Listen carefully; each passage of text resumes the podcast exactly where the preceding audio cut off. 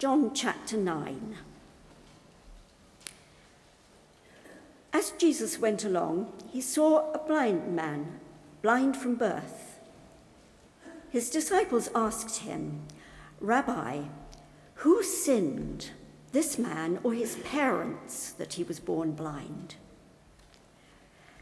Neither this man nor his parents sinned, said Jesus, but this happened so that the works of God might be displayed in him.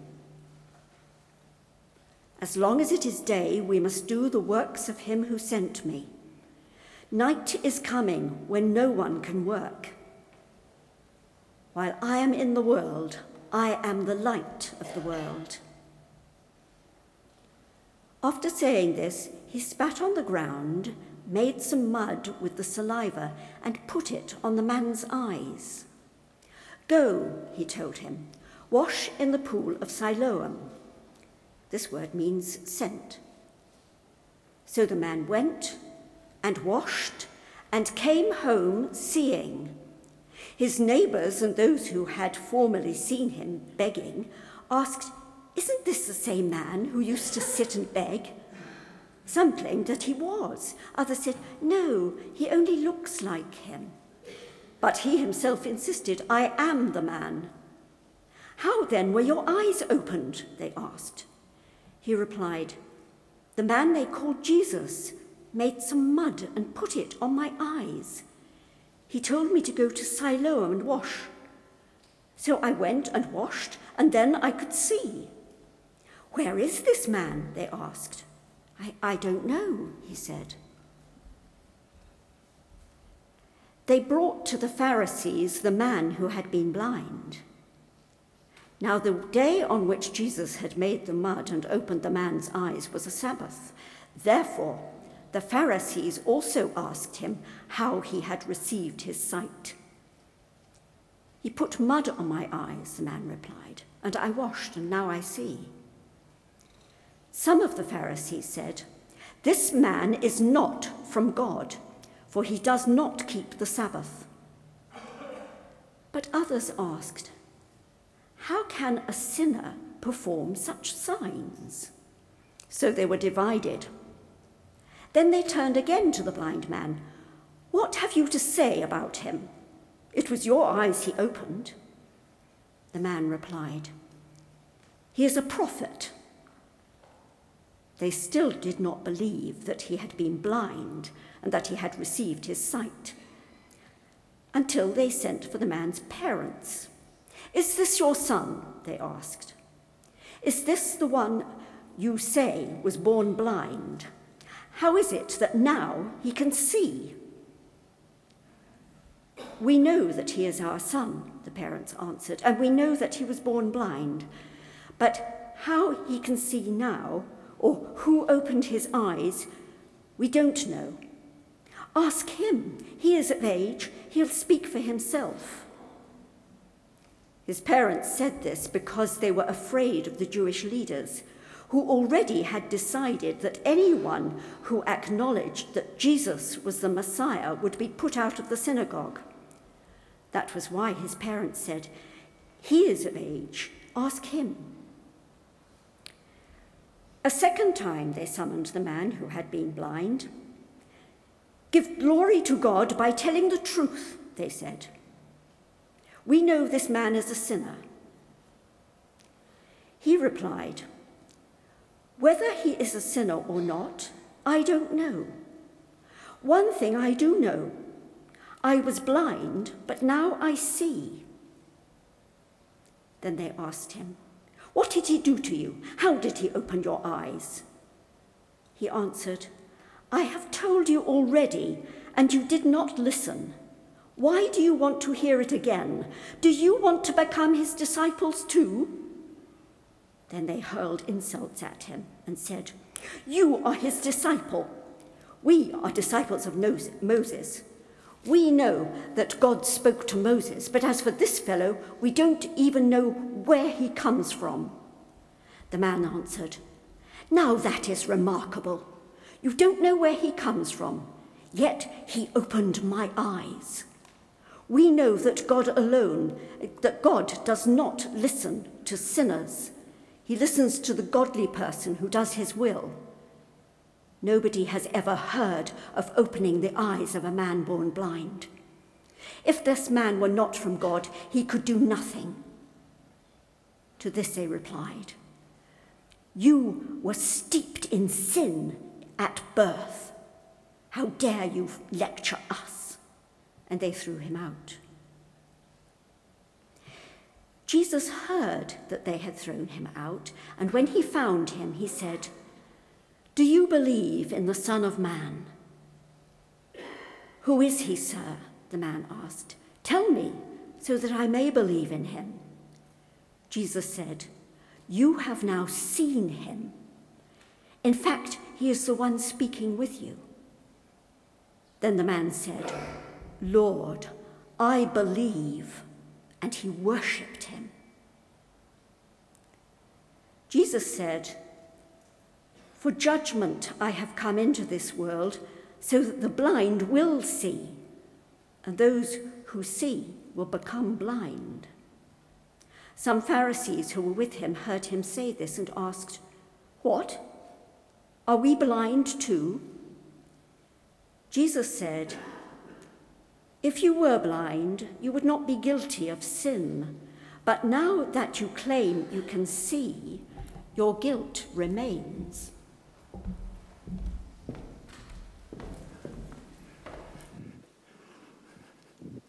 So I've got a bit of a jiffy back this morning, and it appears that walking around is fine and sitting down is fine, but standing still makes it sorer. So I'm going to sit down to preach. I could have just walked around around the stage, but I thought that would have been more distracting. Today's service is delivered by Val Doonican. If you're laughing, you're very old like me, because you actually know who Val Doonican is. Bit of a plain jumper for Val. Let me pray, and uh, then we'll look at God's word together. Our Father in heaven, we thank and praise you for our Lord Jesus Christ. Please open our eyes now by the power of your Spirit through your word to Jesus. For his name's sake. Amen. If you're a sort of a JFer or YPFer, I uh, uh, just drifting into teen years, uh, there's one of these message uh, sheets, some questions to fill in. Boothy's probably got some one. Uh, stick your hand in the air, and uh, you can come and bring one uh, to you if you'd like one. A few years ago, a friend of mine uh, went to the opening of a new Christian bookshop, the SPCK Bookshop, the Society for the Propagation of Christian Knowledge. And uh, they asked for some questions at the end of the opening. And my friend's a very gentle guy. He said, I, I just wonder, I just wonder if we could have maybe a few more simple books explaining the truth about Jesus closer to the entrance maybe a few leaflets for people who aren't uh, yet uh, Christians. And the rest of the people at the opening started to tut. There was an audible huffing and, and how narrow minded, and, and how could you say such a thing?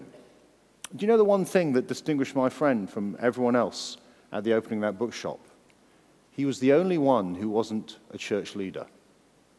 Most of the others were dressed like this. You see, being a leader in any church, Chessington Evangelical Church, uh, the Roman Catholic Church, the Church of England, is not a guarantee that your eyes will be opened to the Lord Jesus Christ. And for the first Jews reading John's Gospel, they'd have this growing sense of unease over the last eight chapters, because the very people who seem to be opposing Jesus the most are the religious leaders of his day. Uh, it's them who've been the, the bitter opponents. It's them, if you look at chapter 8 and verse 59, we read it's the religious leaders. At this, they picked up stones to stone him, but Jesus hid himself, slipping away from the temple grounds. These very people who are supposed to know who the Messiah is, the ones who the Christ was going to come and save, the ones who are experts on the promises of God, they're the people who want to kill him. So the question is how is anyone going to believe in Jesus? And why don't the top religious scholars see the evidence? And chapter 9 brings us face to face with that question. And the key verse in our passage actually is verse 39. You might just like to uh, turn to it.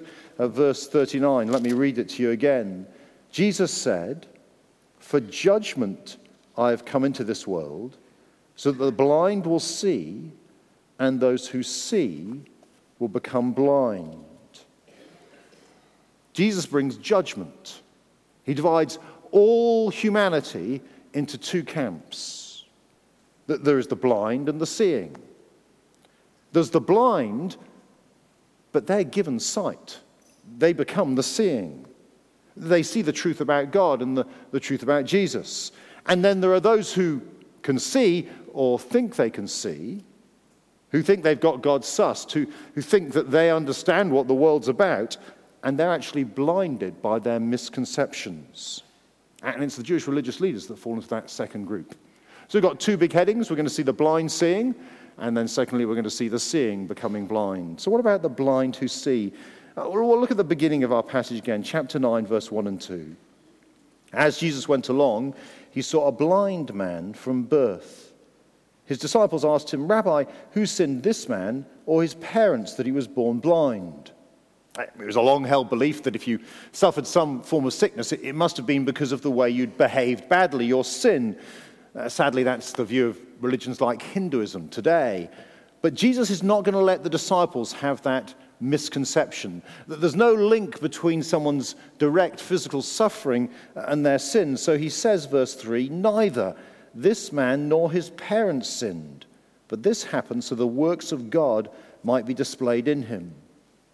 Jesus has come to do his Father's work. And we read what that is. Verse 4 As long as it is day, we must do the works of him who sent me. Night is coming when no one can work. Uh, the work that Jesus is doing, displaying who God is, is going to end briefly when he's betrayed and crucified. That's the night Jesus refers to here. And so he says, verse 5 While I'm in the world, I'm the light of the world. You want light on, on how you can know God?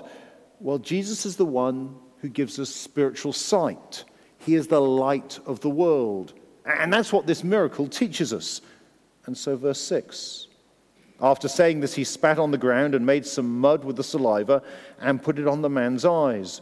Go, he told him, wash in the pool of Siloam. This word means sent. So the man went and washed and came home seeing. Can you see how Jesus commands the man? Go. He's sent. The pool that he washes in is even called the sent pool. Uh, there's no mention here of, of the man's attitude, there's no mention of his faith. There's no sense that the man put up his hand and said, Oh, Jesus, please heal me. No, we're left in no doubt. This is the work of God. He, he miraculously gives sight solely because he wants to. That's the God of compassion, the God of grace who breaks into people's lives and opens their eyes. Because actually, the blind man receiving his sight is not the greatest miracle in John 9. Of far greater importance is what happens to him spiritually. You see, the physical seeing is actually to point us to the spiritual sight this blind man gets. Because as the chapter goes on, we see he begins to see who Jesus is. I was at a prayer meeting just last week for London. It was organized by something called the London Gospel Partnership. Churches coming together around the good news of Jesus.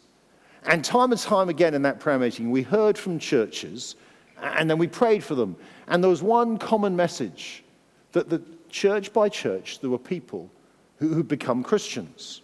And the way they'd become Christians was simply that they'd heard the good news about Jesus and their lives had been transformed, their eyes had been opened. There was the example of, of Anne, who, who was pretty much an atheist.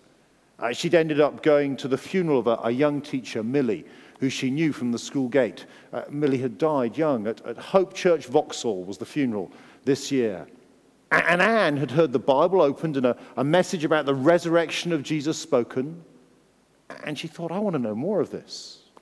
That there's something about this that rings true. And so, over the months that followed, she started to go to church and, and she met up with someone who did that radical thing of opening up the Bible with her. And now she's not an atheist anymore. God has opened her eyes and she's seen Jesus.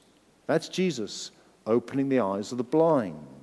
It might happen over a few hours or a few days or a few years, but it's still His work. He gives spiritual sight. See, just as he, he takes the initiative with the man in John 9, so he takes the initiative with anyone and everyone who comes to follow him. Every truth we see this morning about Jesus is something that has been given us. So, so what are the characteristics? What are the characteristics of someone who has their eyes opened? Well, they recognize the evidence.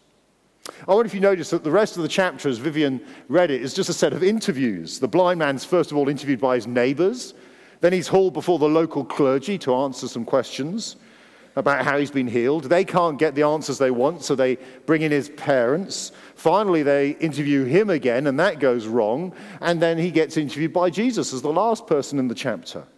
And in each interview, we slowly see this man gradually see more and more clearly who Jesus is. In fact, this man is the evidence for his own conversion. Look at verse 11. What does he say about Jesus in verse 11? He calls him the man they called Jesus, made some mud. But, but then by verse 17, when asked, What have you got to say about him? the man replied, He is a prophet. Uh, then by verse 33, well, it's changed again he is a man from God. And then lastly, he says of Jesus in verse 38, Lord, I believe. He sees that this is the Lord God himself. He recognizes the evidence. It's a gradual process. He, he sees who Jesus is. One of the, uh, the wonderful things about this Christianity Explore course we do here at uh, Chessington Evangelical Church is the way that you can see people's eyes being opened. Uh, the writer the, of the course, Rico Tice, tells a, a story of, of one really hardened cynic who came on the course. And they were looking at Mark's gospel, and they were just reading it together, and they were looking at a, a healing of a paralyzed man in Mark. And this, this hardened cynic said, I just can't believe how stupid these teachers of the law are. I mean, clearly, this miracle shows that Jesus is the Son of God. And he looked up from the Bible and went, I can't believe I said that. and slowly he went on to have his eyes open and become a Christian. So, if, you, if you're not a Christian yet here, can I ask you, are you beginning to have your eyes opened? Are you beginning to see who Jesus is? Well, then press on. Uh, we'd love you to come on our, our next Christianity Explore course in the new year. Press on at looking at Jesus. But the great thing is, you don't have to wait until a Christianity Explore course. We'd love to open up John's account of Jesus' life and read it with you now. That's, that's what Word One to One is all about. Word One to One is, is opening John's gospel with people. Not, not because we are special people or we've got some special powers that can help people understand about Jesus. No, because we believe that as God's word is opened by the power of his spirit, Jesus opened blind eyes. And that's why tomorrow night we've got word one to one training. Here, if you are a Christian, wouldn't you like to come along and, and just see how simple it is to open up this message of Jesus with your friends, with your family, with your work colleagues? Could, could there be a better way of spending an hour and a half tomorrow evening? And we've got to remember, all of us here who, who know the Lord Jesus Christ, we need to remember that everything that we know is a gift from God opening our eyes. Sometimes we can, we can sound like we have worked it out for ourselves. I mean, we wouldn't say we're better than anyone else. We're not that stupid, are we? But, but what we start to do is we start to look down on the world around us. We start to judge the morality of other people. We start to frown upon, you know, the atheists like Richard Dawkins. I can't believe Richard Dawkins. He's a terrible man. I mean, how could he believe the things he does? Oh, those horrible people who believe that it's all by the theory of evolution. Oh, those people with their dreadful sexual immorality. As though we're better than people. Our holier than thou attitude shows that actually we've forgotten that the only difference between people who aren't Christians and us is God has opened our blind eyes. We have done absolutely nothing. The only reason that you see that the good news about Jesus is true and Richard Dawkins doesn't is God has opened your blind eyes. We should be the humblest people in the earth. We, we should be going, it's amazing. It's amazing I get any of this stuff. It's amazing I, I can even imagine that God loves me. because it's all a gift from Him. That's why your IQ doesn't matter. Do you know that? IQ doesn't matter with Christianity whatsoever. I was reading recently about the, uh, the different IQs across Europe. Apparently, the Germans have the highest average IQ at 107. We came eighth with 100.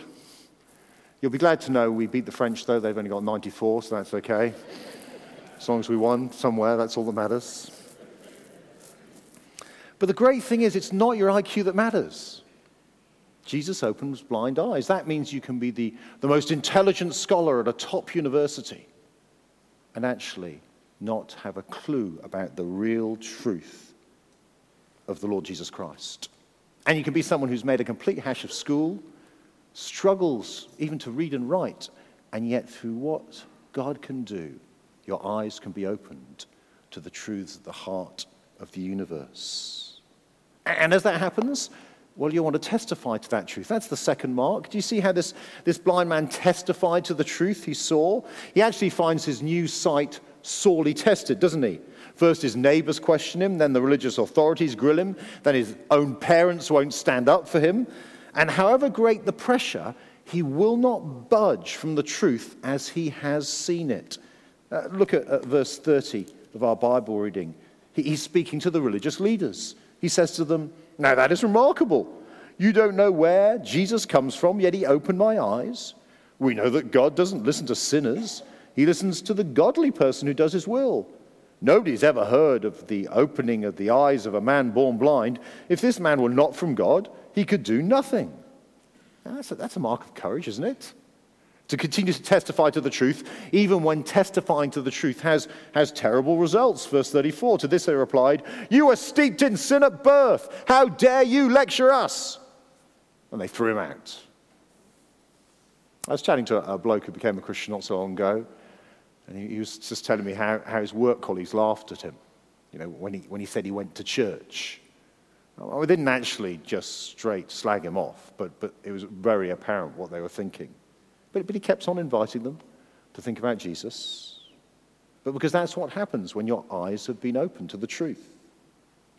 And you know, it means we can have great confidence as we testify to the, the truth of the Lord Jesus Christ. Because if, if God can open blind eyes of people like us, he can open anyone's blind eyes. I mean, the example we've got in, in John 9 is of an uneducated beggar. When was the last time you, you just walked up to an uneducated beggar or someone on the side of the road and thought, the gospel could change this person's life? I'll take five minutes to tell them about Jesus. Now, that's what happens here. You see, it's not our job, if you're a Christian, to open someone's eyes. It's not the brilliance of your explanation. It's not the amazing knowledge of the Bible that you have. No, no it's, it's God's job. He does that. Our job's to hold to the truth that, that Jesus is the Son of God who, who came to die and take away our sins that, that we might be forgiven forever, and then pray like mad that that truth would, would be written on the hearts of the person we're talking to.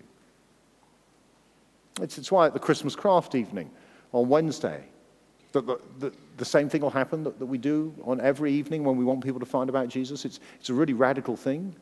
Someone will open up the Bible, and for a few minutes, they'll say some truth about Jesus. And before and after and during, a whole load of people will be going, Lord, please open the eyes of people tonight that they might, they might understand how wonderful this message is. It's why, why you should bring your friends to the Christmas craft evening.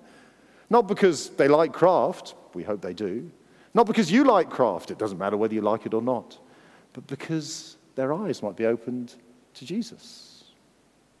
I mean, how, how important do you think it is for people to tell the truth? It's quite a salient thing. Election time. You know, do you believe Boris? Do you believe Jezza and John? I mean, that, that's what we're trying to work out. Do we even care?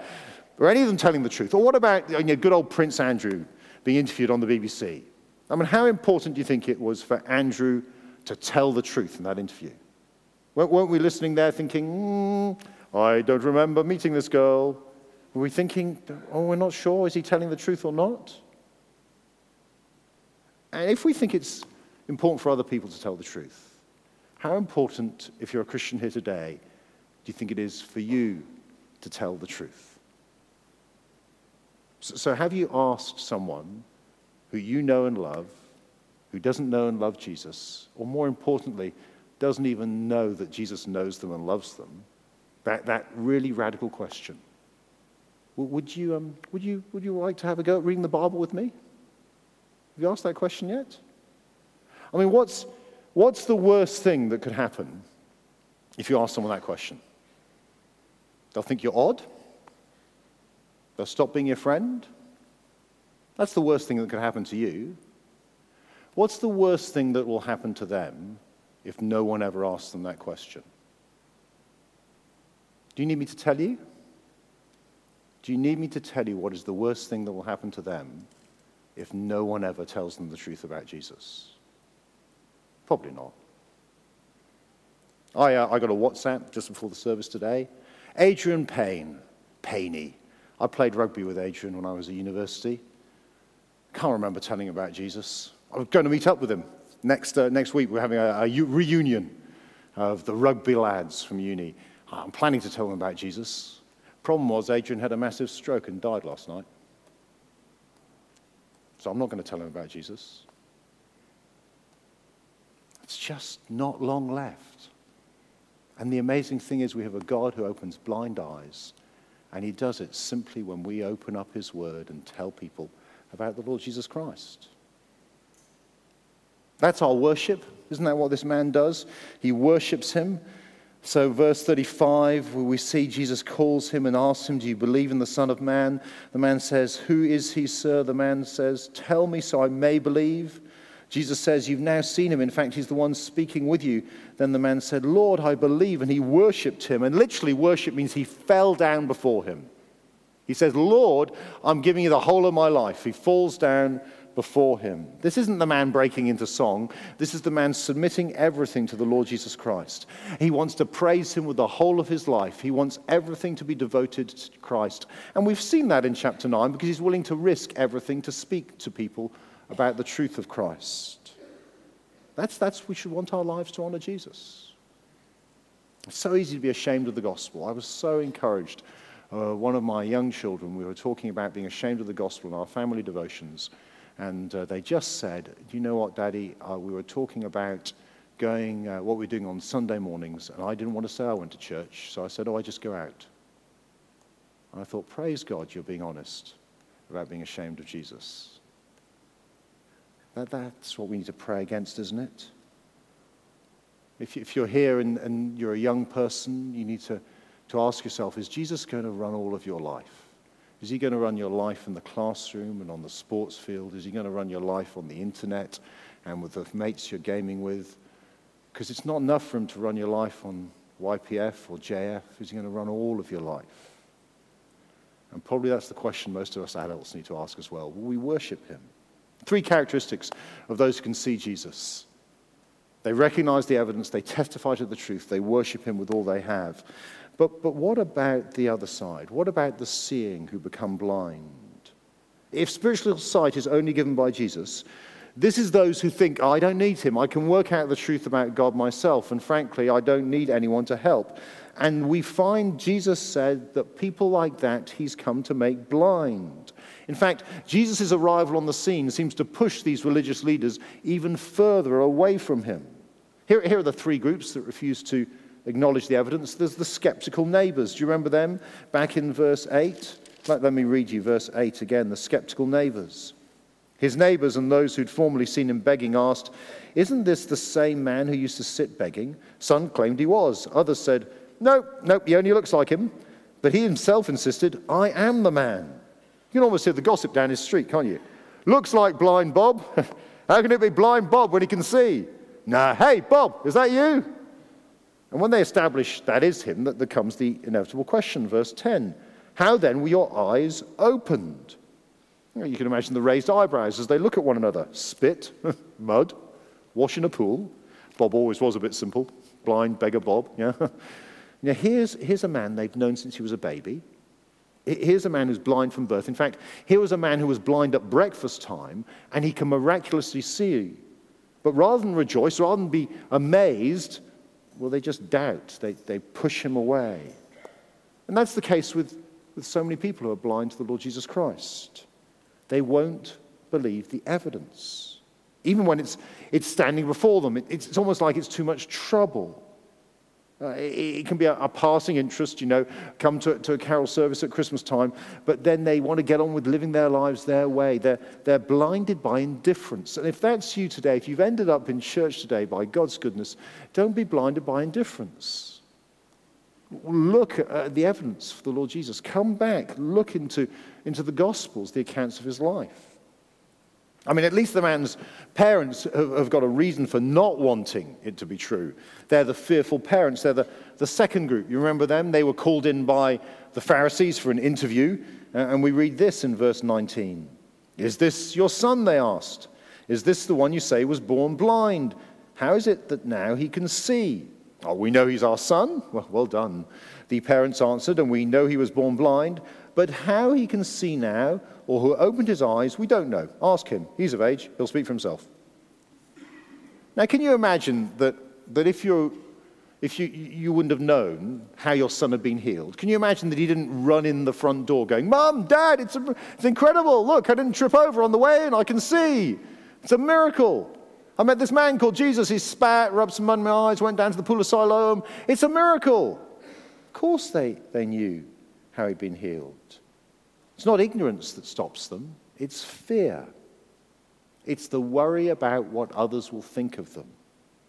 Will, will, will they be thrown out of the synagogue? That, that was the social center of their community. You know, what, what will other mums at the school gate think of us if we start to take that religious stuff too, too, too seriously? What will, the, what will the lads at football think if we, if we stop getting drunk on a Saturday night? Will, will they stop wanting to be around us? Will, will they push us away? Will people at work start taking the mick because you know, we, gave out an invite to a carol service? See, fear creeps in and the shutters go down on the evidence for Jesus. It, it leads to blindness. And if that's you today, can I tell you that whatever you're afraid of, the love of the Lord Jesus Christ is better than it. Please don't be afraid of being rejected by people around you, and so reject the God who longs you to know his accepting love. But because the last group, they're, they're, they're, the hardened religious. Here's the great surprise it's the Bible scholars of the day, the one who knew what God's servant were going to do when he turned up. They, they're the most bitter opponents. Isaiah 42, verse 7, right out of their Old Testaments, told them that that when the servant of the Lord came, he'd come to open eyes that are blind, to free captives from prison, to release from dungeon those who sit in darkness. They've got all that background information, but Jesus' miracle, well, it just causes confusion, consternation. Look what they say down in verse 16. Some of the Pharisees said, This man is not from God, he does not keep the Sabbath. But others asked, how can he be a sinner and perform such signs? So they're divided. See what matters to them? Their interpretation of the law, them being right, how to keep the Sabbath. So they, they refuse to believe that the blind man's testimony. We see that in verse 18. They still do not believe. Uh, when they send for the parents, well, their policy ensures that they're not going to believe their testimony. Do you see their policy in verse 22? His parents said this because they were afraid of the Jewish leaders who had already decided that anyone acknowledged that Jesus was the Messiah would be put out of the synagogue. And so, what do they do, these Jewish religious leaders? They come to their own collusion. Verse 24. A second time they summoned the man who'd been born blind. Give glory to God by telling the truth, they said. We know this man is a sinner. That's ironic, isn't it? The truth is the one thing they're not interested in. They don't care who Jesus is, they've written him off. They think that you call calling the Son of God a sinner is, is the way to give glory to him. Now, it's dreadfully sad, the hardness of their hearts, even to the extent that they hurl insults at him and they claim that they follow the Old Testament but refuse to see how it points to the Lord Jesus Christ.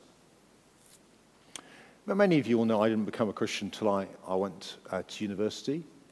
And uh, literally, God grabbed me from going to the bar and took me to hear about Jesus. But I grew up in a home where my dad was a vicar in the Church of England, and My mum read Bible stories with me. I can even remember some people from Christian Union at, at school uh, coming and saying that I needed a personal relationship with Jesus Christ. But religion to me was something I could stick in a box. I quite enjoyed it. I went to church pretty regularly. I wasn't one of those you know, pastors' kids who kicked against it. I enjoyed going. I liked the fact that I fitted in. I knew the words of the service. I could sing the hymns. And then I just went and lived for myself. I didn't want a Jesus who escaped the box of Sunday morning. I wanted a Jesus who allowed me to live for myself and would stick in that box. And that's these religious leaders. They have just enough religion, but they're not willing to worship the Son of God. They want to stick God in a box. And that's a danger for us. The thing is, I, I can look around on Sunday morning. I've not got a clue whether your God's in a box or whether he's exploded and you worship him all of your life. I can't tell that. But the Lord Jesus Christ knows. And the danger is if you're sticking God in a box, you will become most hardened to the good news about him. There have been all sorts of things across the media recently about even church leaders who appear to have stuck God in a box, who've, in the right context, with the right group of people, said the right thing, but then had deep and dark secrets going on in their lives that, that actually they haven't let the Lord Jesus Christ into. Don't become hard hardened like these religious leaders uh, and refuse to have your eyes open to the wonder and the beauty of Jesus and worship Him with your whole life. So easy to do. Beware of man made religion, it's a dangerous thing. In the end, Jesus comes to condemn it. Do you see that? Some of the Pharisees in verse 40 who were with him heard him say this and asked, What, are we blind too?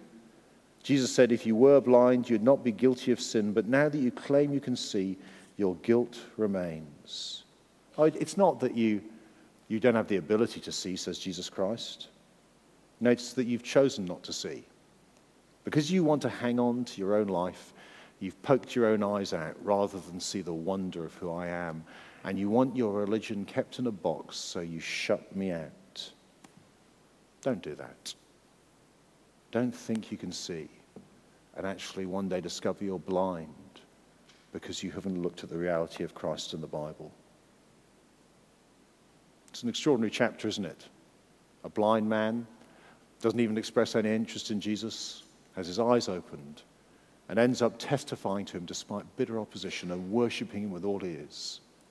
Let's pray we'd be like that man. We'd see that of ourselves. And then religious people People who seem to have all the Bible and all the knowledge, but don't want to let God out of the box, end up blind, rejecting the Son of God when he's on their doorstep. Let's pray we don't become like them, but, but we worship Jesus with all we have. What should we be like if our eyes have been opened? Tangibly humble. We know nothing without the work of God. Ultimately confident. We can testify to anyone about the goodness of our Savior because he opens blind eyes and committed to praying. Because in the end, it's his work, not ours, that people would see who Jesus is. Let's pray together.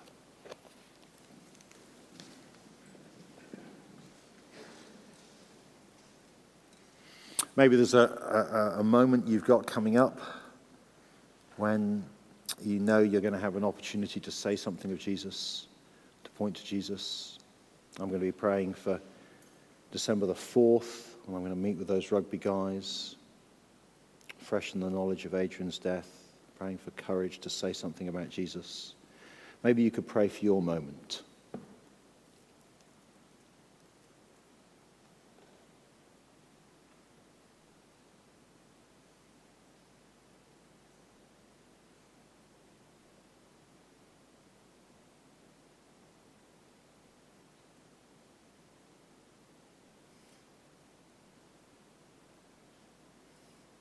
Thank you, our Father, that those people we've just thought of,